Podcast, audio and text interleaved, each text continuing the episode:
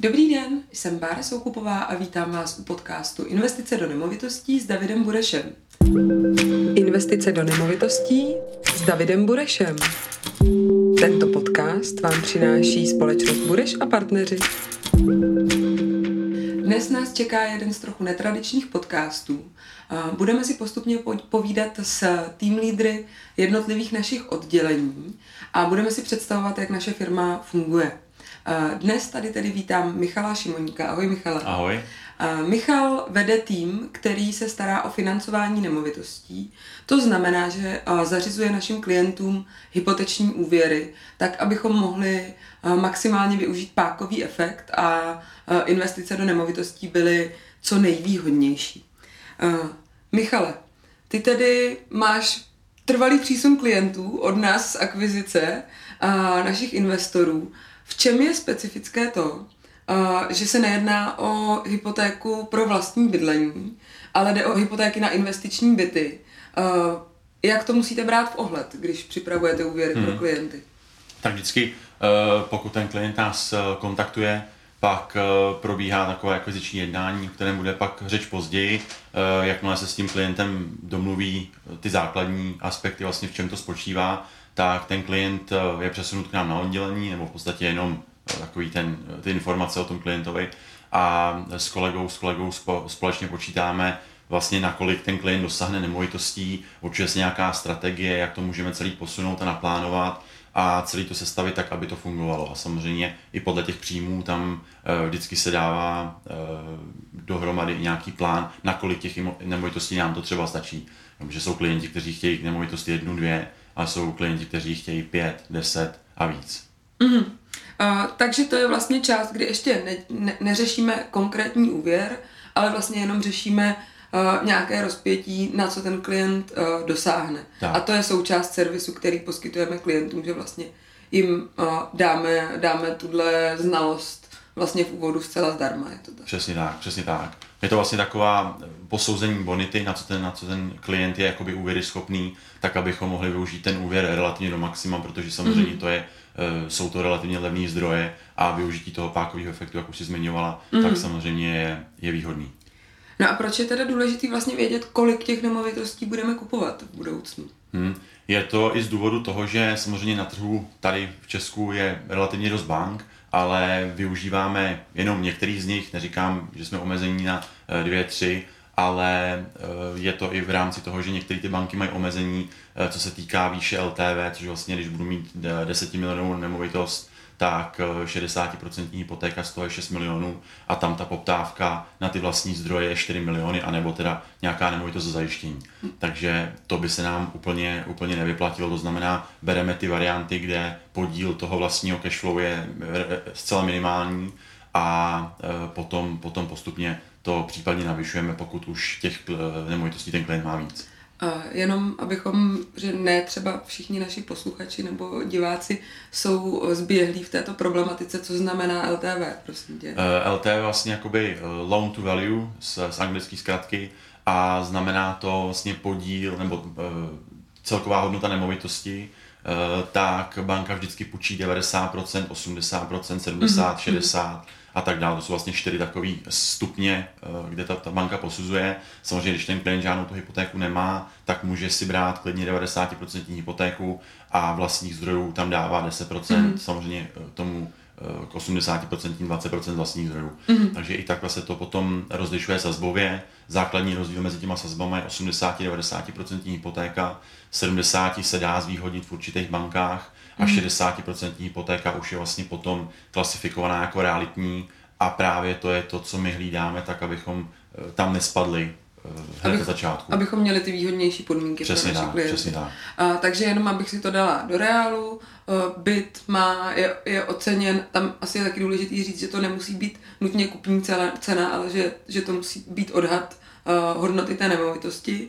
Byt je oceněn na 5 milionů, takže když mám 90%, já dávám 500 tisíc a 4,5 milionu si půjčuju přesně od banky. Přesně tak. OK, super. Uh, jak na tom tedy vlastně ten investor musí být finančně, abychom mohli investovat v dnešní době?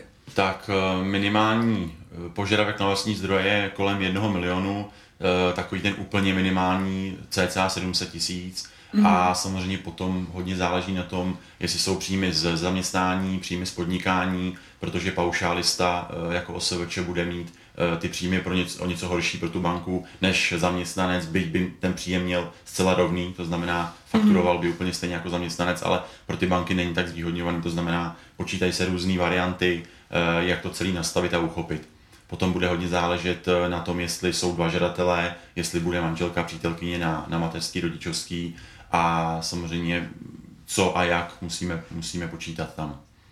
Uh, s kolika tady přibližně pracujeme bankami? Uh, přibližně bych to viděl zhruba tak na pět. Mm-hmm. Uh, to je v tom začátku a potom, potom se to v rámci té strategie malinko zužuje už na, na menší počet bank protože i v rámci té strategie, jak už jsem říkal, chceme se co nejvíc nebo nejdíl držet v rámci těch hypoték, kde budeme dávat co nejmenší uh, počet, podíl vlastních zdrojů, tak tam už jsme potom limitovaní jenom některými těmi bankami. Mm-hmm.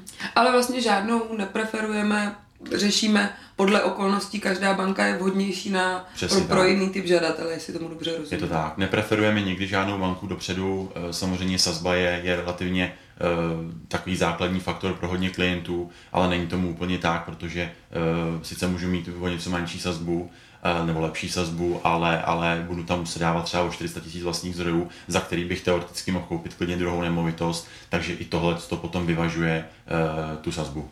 Mm, takže třeba teda, když to srovnám oproti tomu, když si člověk kupuje jednu nemovitost pro vlastní bydlení, tak třeba neřešíme tady každou desetinu Eh, nebo setinu té sazby, ale řešíme i právě ten globální pohled na to, aby nám, eh, ty, aby nám to financování umožnilo vlastně koupit to maximum nemovitostí, na, tak, na které tak, chceme tak. dosáhnout. U toho vlastního bydlení samozřejmě to bude malinko jinak, tam uh, samozřejmě sazba je, je, je hodně uh, mm-hmm. takový faktor základní nebo předpoklady pro ty klienty, ale vždycky záleží taky na tom, uh, co ten klient chce uh, kupovat, a jestli to má výstavbu, takže se samozřejmě volají banky na, na výstavbu, koupě pozemku a tak dále, tak tam už potom jsou vždycky určitý specifika. Mm. Já vím z našich eh, pondělních porad, že ty máš vlastně v rámci oddělení máte konstantně rozpracovaných plus minus 60 úvěrů, což je docela velké číslo. Vlastně sice pořád nějaké uzavíráte, ale zároveň pořád na vás chrlíme další požadavky, protože vyhledáváme klientům eh, nemovitosti. Já teda předpokládám, že vy asi v těch bankách už máte takové svoje styčné důstojníky, kteří, se kterými pracujete a vlastně máte s nimi asi docela úzkou vazbu, tak aby všechno probíhalo co hmm. nejlépe, je to tak? To, to tak je, samozřejmě v každé té bance je jeden kontaktní člověk, no, těch lidí samozřejmě tam je víc, ale primárně ta spolupráce probíhá s jednou osobou a případně, co se týká sazeb, tak to se zase uh, individuálně posuzuje s dalším člověkem, který ty sazby nějakým způsobem nahodnocuje a počítá ale ta primární spolupráce, co se týká celého toho procesu, tak trvá je většinou mezi jedním člověkem. Uh, pojďme si ten proces trošku popsat, protože pro někoho, kdo si nikdy hypotéku nebral, tak vlastně neví, co, v čem ta vaše sprá- pra- práce spočívá a hlavně, co to znamená pro toho klienta, pro toho žadatele o ten úvěr. Takže já jsem, když si představím, že jsem klient, popsala jsem nějakou svoji situaci, eh, kdo žádá, kolik mi je, poslala jsem vám poslední daňový přiznání a teďka, když už teda najdeme nemovitost, eh, o ten úvěr žádáme ve chvíli, kdy máme konkrétní nemovitost, mm-hmm. předpokládám.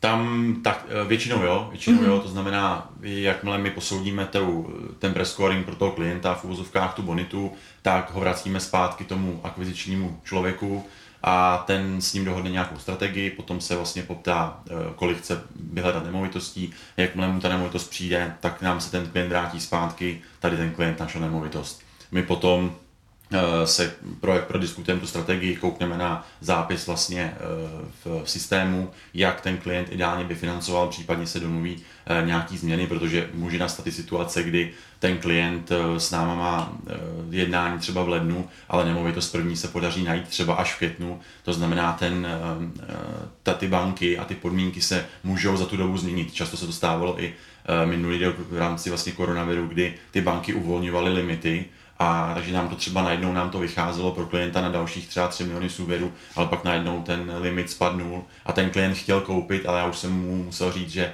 na to, že, to, že tam není možnost, protože ta banka snížila limit a tudíž by tam na to nedosáhl. Takže jakmile k nám ten klient přijde, to znamená po nějaký ty ještě upravené strategii, anebo si potvrdíme to, co vlastně chceme dělat, tak posíláme mu seznam dokumentů, co budeme pro tu jednotlivou banku potřebovat, všechno vlastně nahráváme na k nám jakoby zabezpečený server, neposíláme nic mailem, snažíme se vlastně v rámci tu ochrany těch údajů, pak to zadáváme přímo všechno do banky, poptáváme odhad a celý ten proces se vlastně rozjíždí. Můžeš mi aspoň rámcově říct, o jaký jde dokumenty, jenom tak jako bych si představila náročnost eh, pro Tak, do každé banky se vyplňuje vždycky žádost o úvěr, eh, tam musí být samozřejmě podepsaná, eh, potvrzení o příjmu, pokud je zaměstnanec, pokud je OSVČ, tak daňový přiznání. Většina bank chce za dva roky, některý jsou tady i za, za rok, co budou chtít poslední daňovko, to znamená doklad o odeslání, výpisy z účtu, ty jsou požadovány pouze u zaměstnance, a v podstatě to je asi plus minus všechno. A samozřejmě ještě občanky samozřejmě. Mm-hmm. Super. A jak dlouho, jak dlouho trvá vyřízení úvěru? Já vím, že vlastně, když to řešíme v těch poradách, tak se nám to trošku zhoršilo mm, teďka, jestli teďka, si to dobře pamatuju. Teďka je to o dost déle, než to bylo dřív. Uh, dřív to byl standard, si myslím, tak kolem měsíce když se, když se podala žádost, když šlo všechno relativně hladce, ono samozřejmě záleží na strašně moc faktorech, je v tom relativně dost lidí zainteresovaných, někdy jsou makléři prostě pomalejší, nedáme nám ty dokumenty tak, jak bychom ideálně my si představovali, ale teďka CCA to trvá, počítám, tak 6 neděl určitě.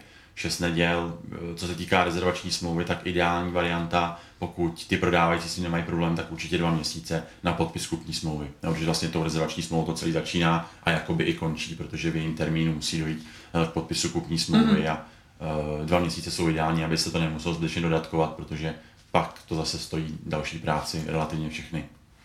Teď jsi mě hezky nahrál, protože ty vlastně velmi úzce spolupracujete s naším oddělením vyhledávání nemovitostí, který zároveň ale dodává i právní servis těm klientům, protože ta pro banku je důležitá samozřejmě i kupní smlouva. Hmm. Jo, protože to je součást těch, těch dokumentů, takže tohle všechno vy spolu, spolu řešíte pro toho klienta. Je to tak, je to tak. Vlastně ten klient ke mně přijde, když uh, mám nemovitost, nebo má nemovitost takhle, a e, teď je tam nějaká doba, kdy čekáme rezervační smlouvu. Pokud tu rezervační smlouvu už máme aspoň v nějakém návrhu, tak je to samozřejmě výhoda, protože e, já můžu tu, e, tu rezervační smlouvu zadat do banky a na základě ní objednat odhad. Většinou to jde, chceme i nabývací titul vlastně původního majitele nebo prodávajícího, tak eh, tím se to samozřejmě urychluje. Pokud tím mám až jako podepsanou verzi, tak eh, začínám s podepsanou verzí, to znamená ten, ten časový rámec, aby tam byl co nejkratší, aby jsme nečekali na nic, na nic dalšího.